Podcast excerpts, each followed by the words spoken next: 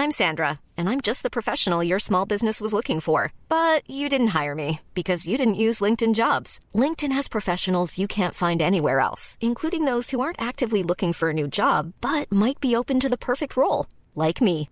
In a given month, over 70% of LinkedIn users don't visit other leading job sites. So if you're not looking on LinkedIn, you'll miss out on great candidates like Sandra. Start hiring professionals like a professional. Post your free job on linkedin.com slash spoken today. Hey, I'm Ryan Reynolds. Recently, I asked Mint Mobile's legal team if big wireless companies are allowed to raise prices due to inflation. They said yes. And then when I asked if raising prices technically violates those onerous two-year contracts, they said, what the f*** are you talking about, you insane Hollywood ass?" So to recap, we're cutting the price of Mint Unlimited from $30 a month to just $15 a month. Give it a try at mintmobile.com slash switch. $45 upfront for three months plus taxes and fees. Promo rate for new customers for limited time. Unlimited more than 40 gigabytes per month. Slows. Full terms at mintmobile.com.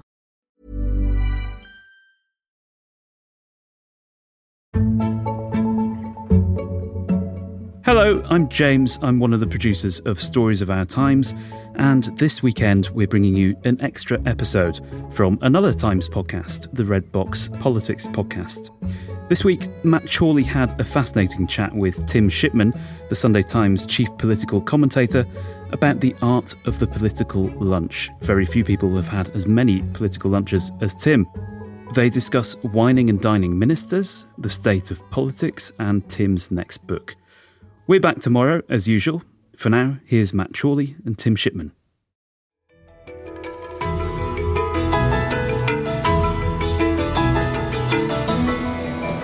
Hello.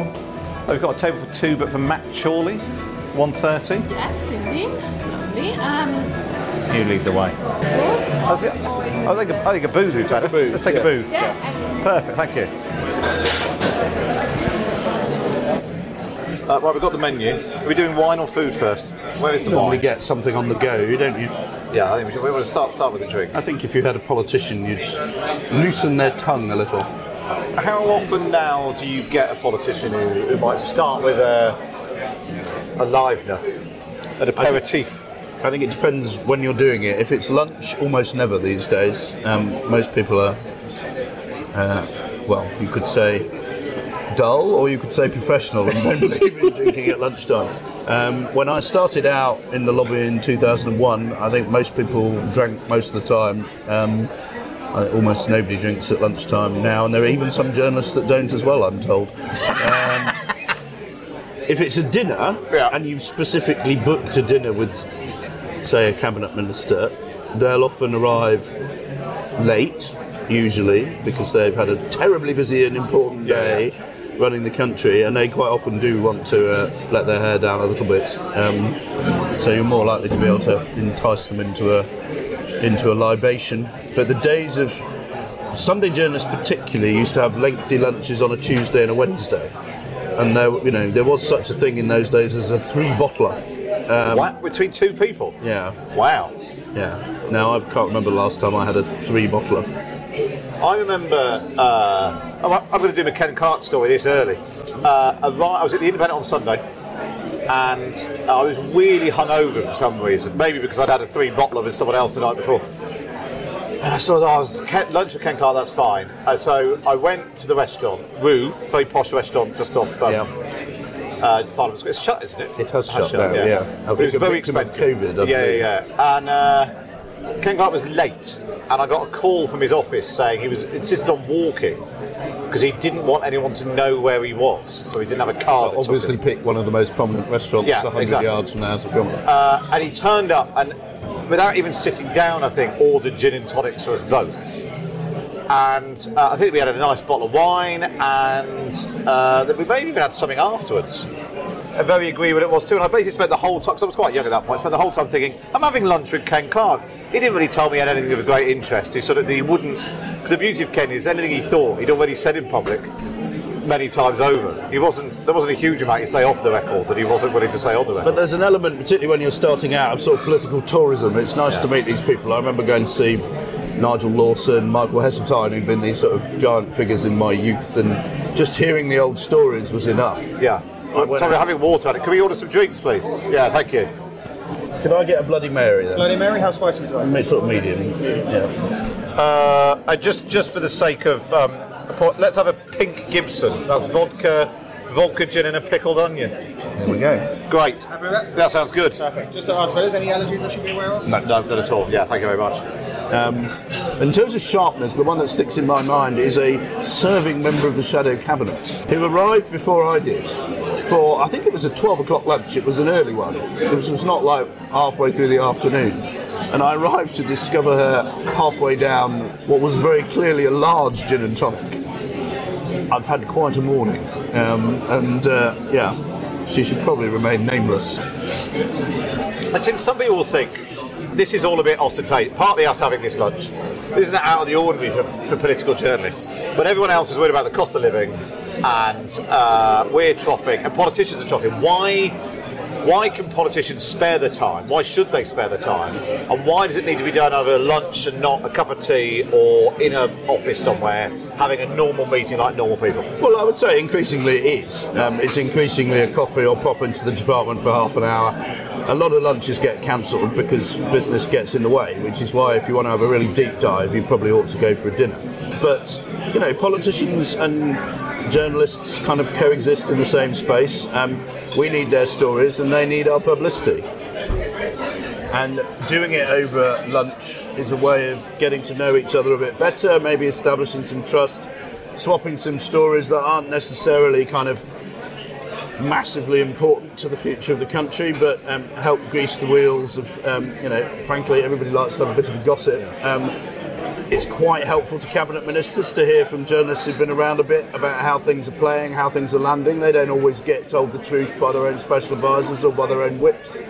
You know, sometimes we can. It's a two-way process. You can be of some use um, to them, and um, you know, by getting to know a politician and getting to hear them sort of in a more relaxed atmosphere, you kind of um, can develop the kind of relationship that has mutual benefits going forward. And you know, some people treat lunch like they treat other things, like a press conference. Some journalists come in and start out get a few contacts.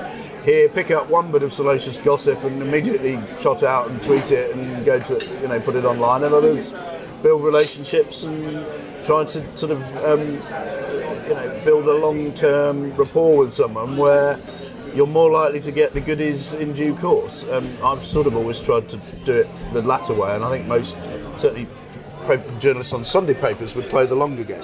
Oh, well, our drinks have arrived. Look at that. There we go. Thank you very much. I'm not sure about the pickled onions, but Cheers, Tim.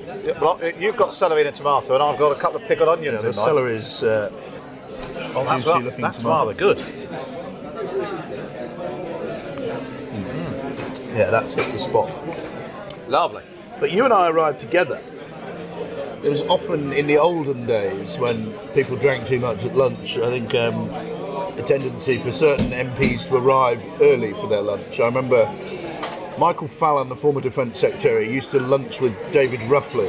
They, when they went hunted as a pack, you would sort of say one o'clock, and you'd get there 10, 15 minutes early, knowing what they were like, and they'd already be sitting there.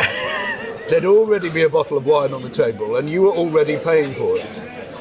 And um, That's interesting. let's put it this way: they didn't respect the expenses limit. That's interesting. Two MPs lunching together because somebody's just uh, grinding up some ice in the background. Um, lots of people won't know this, but it's quite normal for journalists to lunch together. So two journalists and one MP. Yeah. Well, I, you know, for a long time I used to lunch with Chris Mason, now the Chris goes to the BBC. I was at Mail Online, he was at the BBC. So an- a minister would think, well, I've got for an hour's lunch, I can hit the BBC and Mail Online or the BBC and the Times. Two for the price of one. Two for the price of one. It's good. Uh, you know, there would be some people who want to lunch with me, and some people want to lunch with Chris, and so we'd sort of double up, and that worked quite well. But for two MPs just to be out troughing, presumably at that point as well, sort of backbench MPs. They were well. both backbenchers, and, and quite a lot of what they were good at was speculating about might, what might happen in the next reshuffle. And uh, if you go back and look at sort of uh, Google or LexisNexis or the reshuffle stories written between about 2001 and about 2010, almost all of them included a promotion for Michael Fallon and or David Ruffley, which was the least you could do after they'd given you half a dozen other stories. Slightly more successfully for Michael Fallon than David Indeed. Ruffley. Yeah. Yes. Pass me over. Um, so let, let's, let's have a look at the food. Starters. Where, where, these days, when I've been out with politicians they even try to skip starters. I, I always check. Do you have time for two? yeah, Um, the real connoisseurs will say, "Well, let's do a main and a pud." yeah. Um, but yes, a starter is it's often a quick one courser. Um, what are we do? What are we doing today? Start? Are we doing starters? uh, I will be led by you, Matthew. I'm happy to do starters. Is what we're here for. Let's do it then. Are we on food? Are we? Yeah, we're I good. think we're probably ready to order. Yeah, yeah, yeah. Uh, I'll have the crab on toast, please. Have to start. Yeah. We all started? Uh, I'll have a s- I'll have the scallops, please. What are we doing for me? And I, I decided I was going to have a steak without actually deciding which steak. I will go ribeye, medium rare, with the eggs and the peppercorn, please. Me? Oh, I mean, I literally. I'll go. If you've had the ribeye, I'll have the sirloin. Sirloin? Yeah, please. Medium rare. Medium rare. I won't have the two fried eggs. I, yeah, I'll have. I'll go. Yeah, let's go béarnaise. Yeah, nice. What are we doing for size? Size is a good question. I'll have a spinach, please. Have a cream spinach or spinach I'm going to go? Cream spinach, please. Spinach, And I will have some beef dripping fries. beef dipping fried. Mash and gravy for me, please. Perfect. So Thank you very much. no. So the choice of restaurant was mainly, mainly this was chosen because it's a nice steak restaurant not far, far from uh, Times Radio Towers. But wh- how do you go about choosing the restaurant? Well, it depends what your guest wants. Some of them are like, oh, there's a vote at three o'clock, we need to be in the House of Commons. Um, so they might take you to the, the terrace or to uh, the members' dining room or the strangers' dining room. Or there's a place called the Adjournment in uh, Portcullis House, as you know, which uh, is a bit more of a cantini type thing. As a Sunday hack and someone who is often doing interviews for books and that sort of thing, people quite often like to be off the reservation. And most people in Westminster are extremely lazy. So if you get much further than Trafalgar Square in one direction or Millbank Tower in the other, you're not going to run into sort of passing trade. Anything that involves jumping in a cab for five minutes is going to put off uh, most people. So And this is because what, what someone doesn't want, if they're a cabinet minister, you're well-known face, key face around Westminster, you might say. So if a cabinet minister is seen with Tim Shipman on Wednesday, and in the big read in the Sunday Times for the weekend, a cabinet minister says Rishi Sunak is useless and he's got to go, there's at least half a chance that someone might have spotted him and put two and two together. Correct. Yeah. I tend to find off the beaten track places, and if you can find nice restaurants that sort of have a nice wine list that you might be able to cake someone out with. Um, um, I'm in a, a member of a club as well, which occasionally I take people to, which um, uh, up in Soho, that makes you know, gets people out of town. I remember, on the subject of restaurants, I remember once inviting James Wharton, as he then was, he's now Lord Wharton, of, Of course, they all are, aren't they? He was a he was a minister. I must have been in the Cameron government, I think. And uh, it invited him for lunch. His office sent me an email, I think, saying the minister needs to be near the house. So he thought he might like to go to Rue, which, as we've discussed, a very expensive restaurant just across Parliament Square.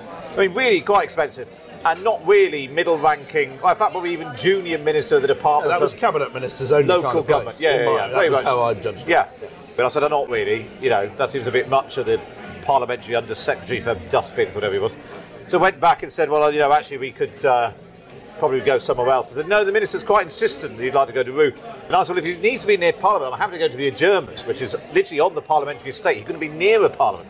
No, the minister really would like to go to Rue. I, th- I, I'm just trying to think.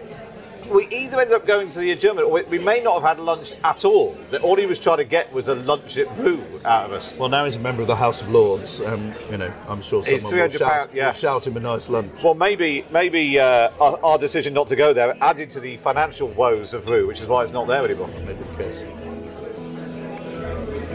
You know what? Turns out a pickled onion soaked in gin and vodka It's, it's the business, is it? quite good. I'll have a nibble at my tomato.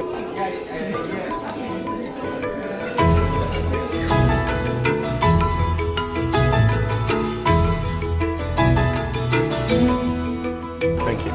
Now the food's arrived. Here we go. Thank you very much. Right then, So I've got my, my crab on toast, I've got my three scallops, three scallops, a little splash of lemon juice. nice bit of lemon juice. Glass of white to go with the I think a glass of white with a fish. sounds that sounds like a very good idea. Yeah. particular preference, or should I just? Why don't you pick for us? As long as it, thank you very much. very good. So, at what point, as we dig into the starters, at what point in your lunching do you uh, start fishing for Ah. information? The strategy of a lunch. Well, you you would normally, I think, you would spend the first part of you know the ordering and before anything arrives, small talking. Yeah. I would think what's been going on, who's been doing what to who, all of that kind of thing. Um, I used to have a sort of catch-all. Tell me what's keeping you busy, or something like that. And that's then an opportunity for them to get off their chest whatever it is they want to get off their chest. And if they've got a story to offer, they might wheel it out at that point just to sort of some politicians like to sort of they, some of them used to actually say you know I will always sing for my supper and they would um, you know produce a piece of paper with a policy announcement on it or if they were being particularly naughty some kind of write around document that was nothing to do with their own department um, that contained a policy they wanted to kill off, so they'd pass that to you in the hope that you would ridicule it in your newspaper. And then, and this is where it sort of helps to have two journalists working together.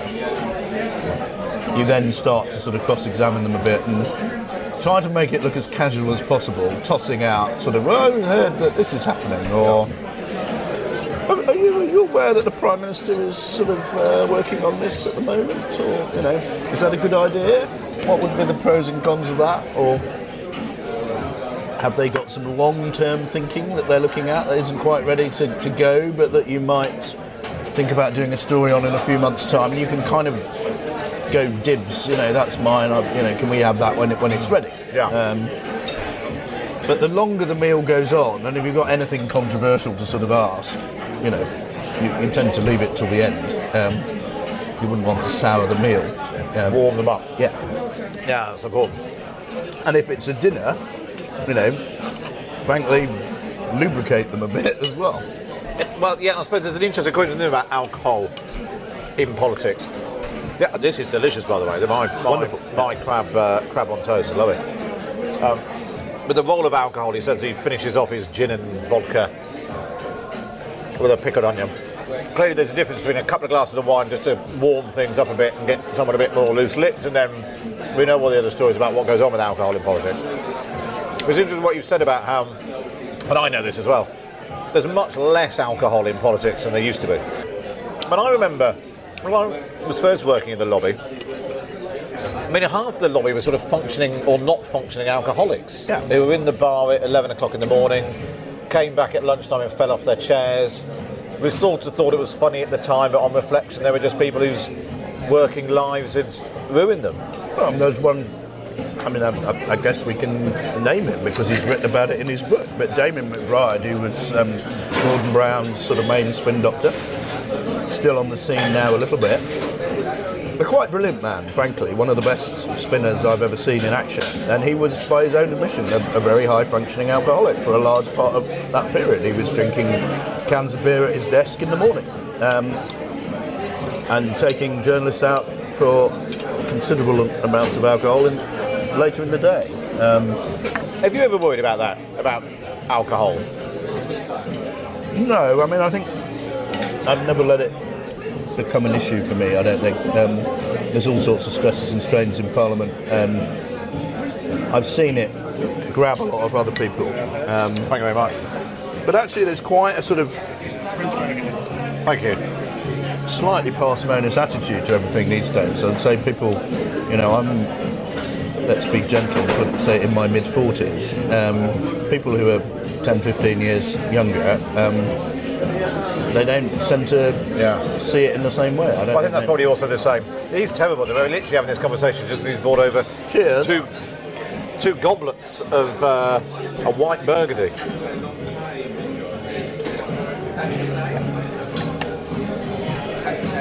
That's That very would do nice. nicely. Very nice with a fishy starter. But you're right, it was seen as a sort of very funny thing back in the day. Um, and there used to be a bit of a tradition where the, the journalists in the sort of daily parliamentary lobby would all sit and have lunch together and it was sort of the done thing to have a Yeah. drink then.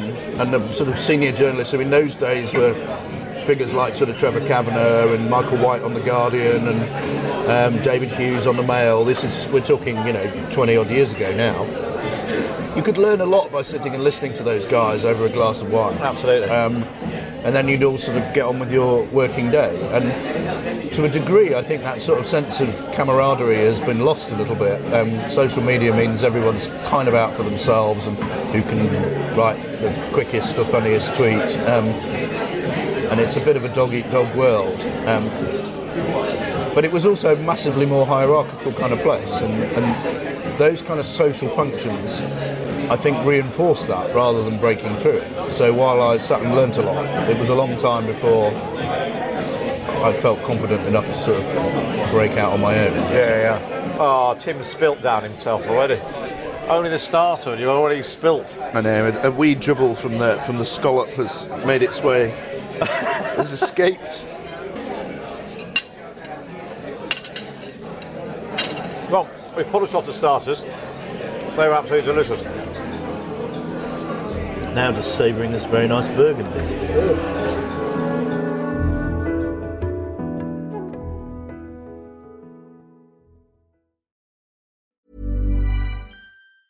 If you thought the only way to get a more defined jawline with natural looking results was through surgery, think again. Juvederm Volux XC is a non surgical injectable gel filler that improves moderate to severe loss of jawline definition and can help you achieve natural looking results with little downtime. Even better, this improved definition lasts up to one year with optimal treatment. No maintenance required. Improve jawline definition for a smooth, sculpted look with Juvederm Volux XC. For important safety information and to find a licensed specialist, visit juvederm.com. That's J U V E D E R M.com. Not for people with severe allergic reactions, allergies to lidocaine, or the proteins used in Juvederm. Common side effects include injection site redness, swelling, pain, tenderness, firmness, lumps, bumps, bruising, discoloration, or itching. There's a risk of unintentional injection into a blood vessel, which can cause vision abnormalities, blindness, stroke, temporary scabs, or scarring. Talk to a licensed specialist to find out if it's right for you. Hey, I'm Ryan Reynolds. Recently, I asked Mint Mobile's legal team if big wireless companies are allowed to raise prices due to inflation.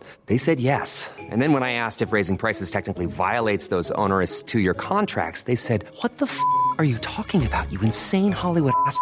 F- So to recap, we're cutting the price of Mint Unlimited from $30 a month to just $15 a month. Give it a try at mintmobile.com slash switch. $45 upfront for three months plus taxes and fees. Promo rate for new customers for limited time. Unlimited more than 40 gigabytes per month. Slows. Full terms at mintmobile.com.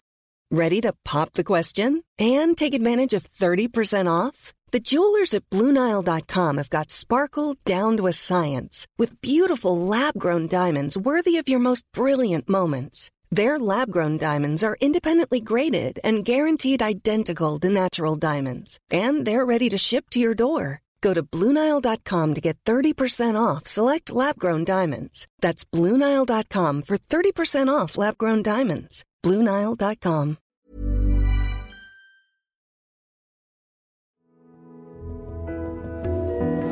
So the steaks arrived. There's your eggs, Tim. Two fried eggs on a small plate. Very good. Mash and gravy. Cream spinach, lovely. Homemade ketchup. Thank you very much. Peppercorn sauce. Peppercorn. And the béarnaise. Béarnaise. I do have your fries coming. My fries are coming. Thank you. That's. Thank You were looking a little bit I worried. know. I was starting to look moment. at askance that I was having a steak and spinach, and that was the full extent of it. I'm going to say your fried eggs look a little overdone, Tim. Well, they look like A little um, bit crispy around the edges, We'll give them a chance. But but with runny yolks. As long so as the yolks break when I. Uh, he's putting his uh, for the benefit of listeners. He's putting the fried egg on top of his steak. yeah. There we go. Right, let's get a bit of the béarnaise on the go. So, in your, your lunch with the minister, you've you've done the small talk, you've had the starters, you've got them warmed up with some light chit chat. What's the what's the, the meat and potatoes of it? What happens in the main course? Well, I think that's where you sort of cut to the chase. Start asking them about stuff you've heard all around Whitehall. What's the government up to? What are they doing? What are they hearing anybody else is doing? Ah, the chips the have arrived. chips thank have you. arrived. Excuse me, can we get some wine, please? Of course, sir. Do you, do you want some red wine? None of them, yeah. Two glass, Yeah, just a glass. two glasses of red, please. Thank you. You can decide. Some sort of Malbec or something Some like sort of mount. Yeah, that'd be lovely. So the, the modern journalist, upon hearing something newsworthy, will start whacking it into a Google Doc or notes on their phone. I sort of In think, front of the guest. Yeah, some some of them do, and I sort of think Oh, well, fine it. if they're deliberately imparting information, but if they're saying something that's sort of a little bit offbeat, I mean, in the old days, one or other of us would look at, you'd sort of exchange eye contact with your lunch partner. In a kind of, oh, I think we've got a page lead there, or that's that's rather good, isn't it? Should we push a bit harder on that? Or just occasionally they'd sort of say something where you thought an extra question might be might be best not to draw attention to the fact that you're quite so interested in it. Yeah. And one or other of you would sort of make your excuses and nip to the loo at that point and scribble in the days before Google Docs, you would scribble into your notepad and hope that you could still read it later. Um, the red wine has just arrived, so that's excellent news all round. Cheers. Cheers. That'll do nicely. Well, this state, I'm not. Contrast that with, with modern. I, mean, I, I remember when I was um, doing some interviews um, for one of my books at the Chequers Summit. Um, Jeremy Hunt was then the health secretary, and someone they, they were sort of stuck in some boring cabinet that had gone on for four hours about Brexit, and someone started passing around Haribo. And when it reached Hunt, who was health secretary and parsimonious about health and all the rest of it, he said, "I think I'll have those," and he basically confiscated them. No. I should ask you about the book. How is the book? When can people expect to see it in the shops? And how pleased will you be that your entire life being consumed by the ins and outs of Brexit for the last seven years will be at an end? Yes, I'm looking forward to the end of that life. I think it's fair to say. Um, it's. I've got a full draft. It's quite long at the moment. I'm just working in a few extra bits, and then I've got to cut, cut, cut, and I'm hoping it will be in the shops in November, so everybody can buy it for Christmas. And if they don't want to uh, read it, they can use it as uh, it'll be very. It'll burn well on a log fire. will be a good dense book. You know, you'll get two or three hours of very How, attractive how- how out many how many words are we talking at the moment? Oh, it's uh, it's less than War and Peace, but not much less at the moment. Put a figure on it. Oh, War and Peace is five hundred and seventy thousand words. Right. So mine is uh, a little bit less than that, but Wow. uh, it needs to come down considerably. Um, I mean, you're, you are essentially a victim of your own success. The first book, All Out War, which was such a huge hit, I think, because Brexit happened, Britain voted for Brexit, and lots of people who voted Leave or Remain weren't sure how that happened. And you wrote the first definitive account of how that happened. And now, seven years on, you're still you're still I'm going at it. still going. Yeah, I mean, it's taken over. It changed politics, didn't it? It's taken over all our lives to some degree. It's now much more in the background, but I think everything that happened in that period shaped the kind of the relationships within the Conservative Party, which are still impacting on us now. Um, it has to some degree shaped the economic um, situation we find ourselves in. Though obviously uh, COVID and the war in Ukraine are kind of more immediate causes of that. Um, and I think it's changed sort of how a lot of people see themselves and how they relate to each other. And so what started as a kind of political, you know, just say what happened in the room, and I'm trying to, in the conclusion at least, try and draw a bit of a few kind of conclusions about what it all meant, as well as what actually happened and how it happened, and why, you know, a combination of ideology and people's ambitions all kind of came into this big pot and caused quite so much upheaval. Because you needed an end point. So the, fir- the, the first one was clearly this is how Brexit happened. The second one was the, the bit in between, and it was what just after the 2017 election. Yeah, the, most of that book was about the election, and it took us up to the joint report where basically the backstop was created. And the third book begins with the backstop and with Dominic Grieve getting the right to have a meaningful vote. And those two things, frankly, shaped the rest of Theresa May's Yeah. premiership for another 18 months. And But then, then you've got Theresa May, Boris Johnson, Liz Truss, Rishi Sunak, Rishi all. Yeah, it's all in there. But uh, actually, when we get to the end of 2023, that does feel like there's a full stop there, if the polls are to be believed. and Labour are about to win the next general election when it comes next year. Yeah, and the interesting thing is Labour are at times significant players in this, but actually, out of 60 odd chapters, I'd say there are probably four meaningful chapters on the Labour Party. And that shows you, you know, there was a time when there were the cross party talks, there was a time when they moved towards a referendum, there was briefly the moment where people broke away from the Labour Party and tried to do something differently. But for the most part, they were uh, viewing it like we were. Um, and they look like they're going to take over. So yeah, I mean, at the moment the book ends with Boris Johnson resigning from Parliament, which looks like a good bookend. He's the main kind of character in all senses running through the trilogy. So, Yeah. Um, yeah, but the number of endpoints I've had over the years. Firstly, it was Theresa May going, then it was the Brexit night, then it was Boris Johnson's Christmas Eve deal, then it was you know, Boris going, then it was Truss going, then it was Rishi's deal, uh, Windsor deal, and now Boris Johnson finally shuffling away.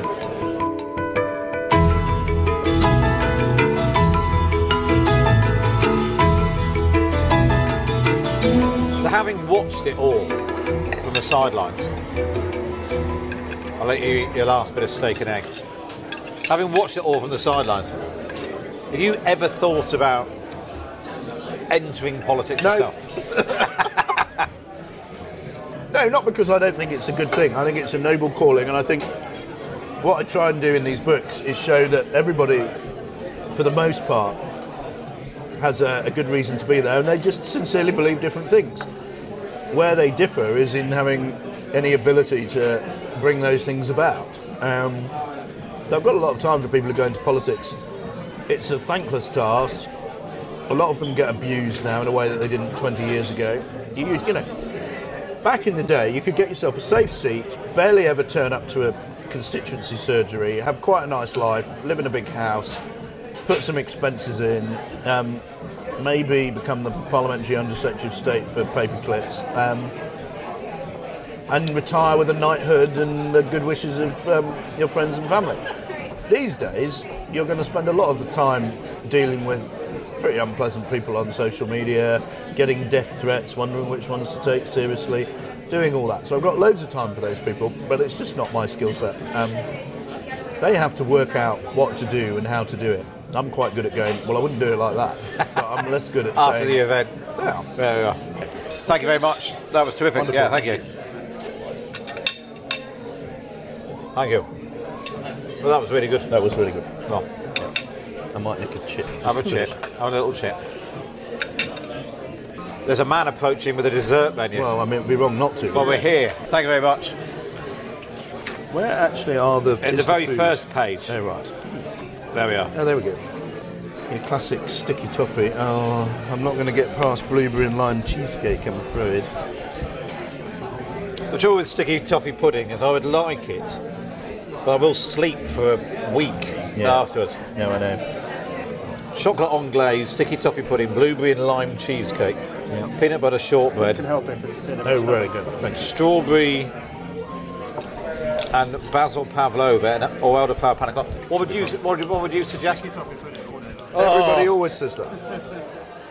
Is it really good? It's, I mean, according to my It's partner, normally the best thing on the menu. Sticky toffee connoisseur. This is the best he's ever had. Right, on your recommendation, I will have a sticky toffee pudding. Sticky toffee Thank you. I will have the blueberry and lime cheesecake, please. Thank you. So, Tim, as we await dessert now, A sense of anticipation building. Yeah. Um, what does politics look like? As a, how long have you been in the lobby? I have been in the lobby for 22 years. That's much longer than me. Started in 01. No, I started in 2005. I had two years out doing Obama and all that. Oh yeah. Um, so as holiday. as a watcher of politics over the last 20 years, what does British politics over the next 20 years look like? That's a very interesting question, which I haven't thought about. What does politics look like over the next 20 years? I think it is a little bit more ideological than it was when I first started out, and it'd be interesting to see how the Labour Party manages that versus their sort of technocratic desire to get in, and you can see them running quite a lot of the Blair playbook at the moment, which is we control the spending, we look responsible, we might well match the Tory spending plans. But underneath it, a lot of the ideas are things that are a little bit more radical than you would probably have seen Tony Blair attempt. And I think Brexit itself has been a kind of cultural dividing line for the nation. And I think it's not about Brexit, but it's what it signifies, how you voted. And I think that tells you a lot about where people are coming from. And I think it's made people more confident about striking ideological poses. Social media has added to the sort of intensity of people's political feelings. And I think it will require politicians who are more sophisticated and more deft at handling all that have an interest in. Hang on a minute, Tim. Our pudding has arrived. Sticky toffee pudding. Look at that. That's as, that looks as dense as I was expecting. Oh, that's a nice amount of uh, gunk on Thank you very much. well. Thank you. Um, my uh, sticky toffee pudding has arrived, surrounded by a sauce which I'll describe as the colour of gravy. Yeah, I mean it's it's the sticky toffee. isn't Yeah. it? Yeah. Now, just in case it is too rich, Yeah. I've gone for the complete opposite as well for you to try. You've bought me a second I pudding. you a second After all that talk go. of two dinners. Surely two puddings. There we are. So There we go. The uh, raspberry panna cotta. That's a raspberry panna cotta. Look at that. That's two puddings. Thank you very much. That's going to become a thing. Isn't Yeah, it? he's, ru- he's ruined my reputation as a health fitness addict. I was unaware of that reputation. Oh, well, I'm very big on TikTok. Doing handstands on TikTok. rather. Tim, we should finish with how do you finish your lunch? How do you, when you've taken a senior cabinet minister out, what's the best way that a lunch can end? Uh, the best way a lunch can end is if you sort of just clarify what you think you've learnt, and they will sort of say, "Yes, you can have that story. You can have that story. Well, give me six weeks on that one, and then sort of nail it all down, seal the deal in blood, as it were." Most people don't have pudding like we've had pudding, but I do remember one occasion where a still serving member of the cabinet arrived, ate a starter, a main, then a pudding, and then I nipped to the loo and came back to discover that she'd ordered cheese as well. And this minister did not even touch the cheese. She then demanded a doggy bag and took the cheese back to the House of Commons to eat in her office. And that is easily the most, the, the lunch in terms of, you know, girth of food that came closest to the one we've just had, I would say. Well, um, I don't think I can beat the cabinet minister and her bag of cheese. So on uh, on that note, thank you for talking me through the art of the political lunch. Um, so I'm going to get stuck back into my sticky toffee pudding before it's all over. Tim Shipman, thank you very much for joining me for lunch. Your very good health.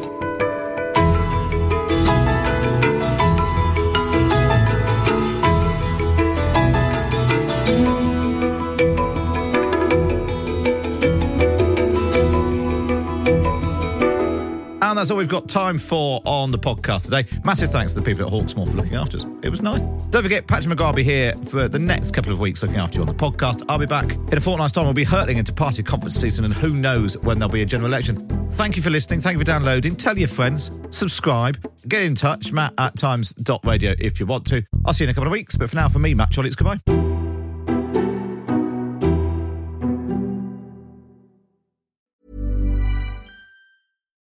Your History is a new podcast brought to you from The Times, and it brings together the real life stories from our obituaries desk, which have been published for over a century. In this brand new show, we build on this legacy and explore the endlessly fascinating lives who have enriched and informed our own. Join me and our sponsor, Ancestry, as we journey through your history.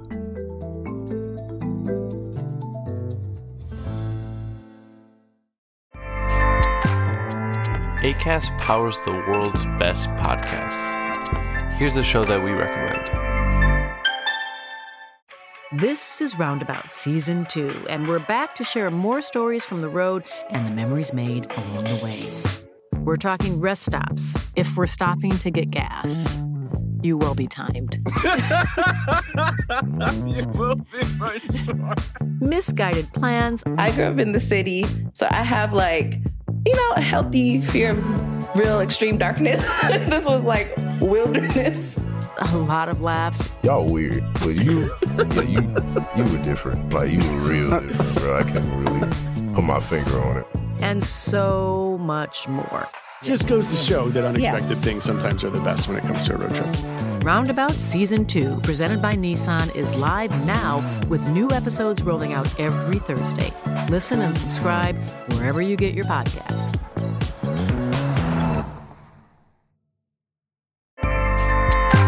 ACAST helps creators launch, grow, and monetize their podcasts everywhere.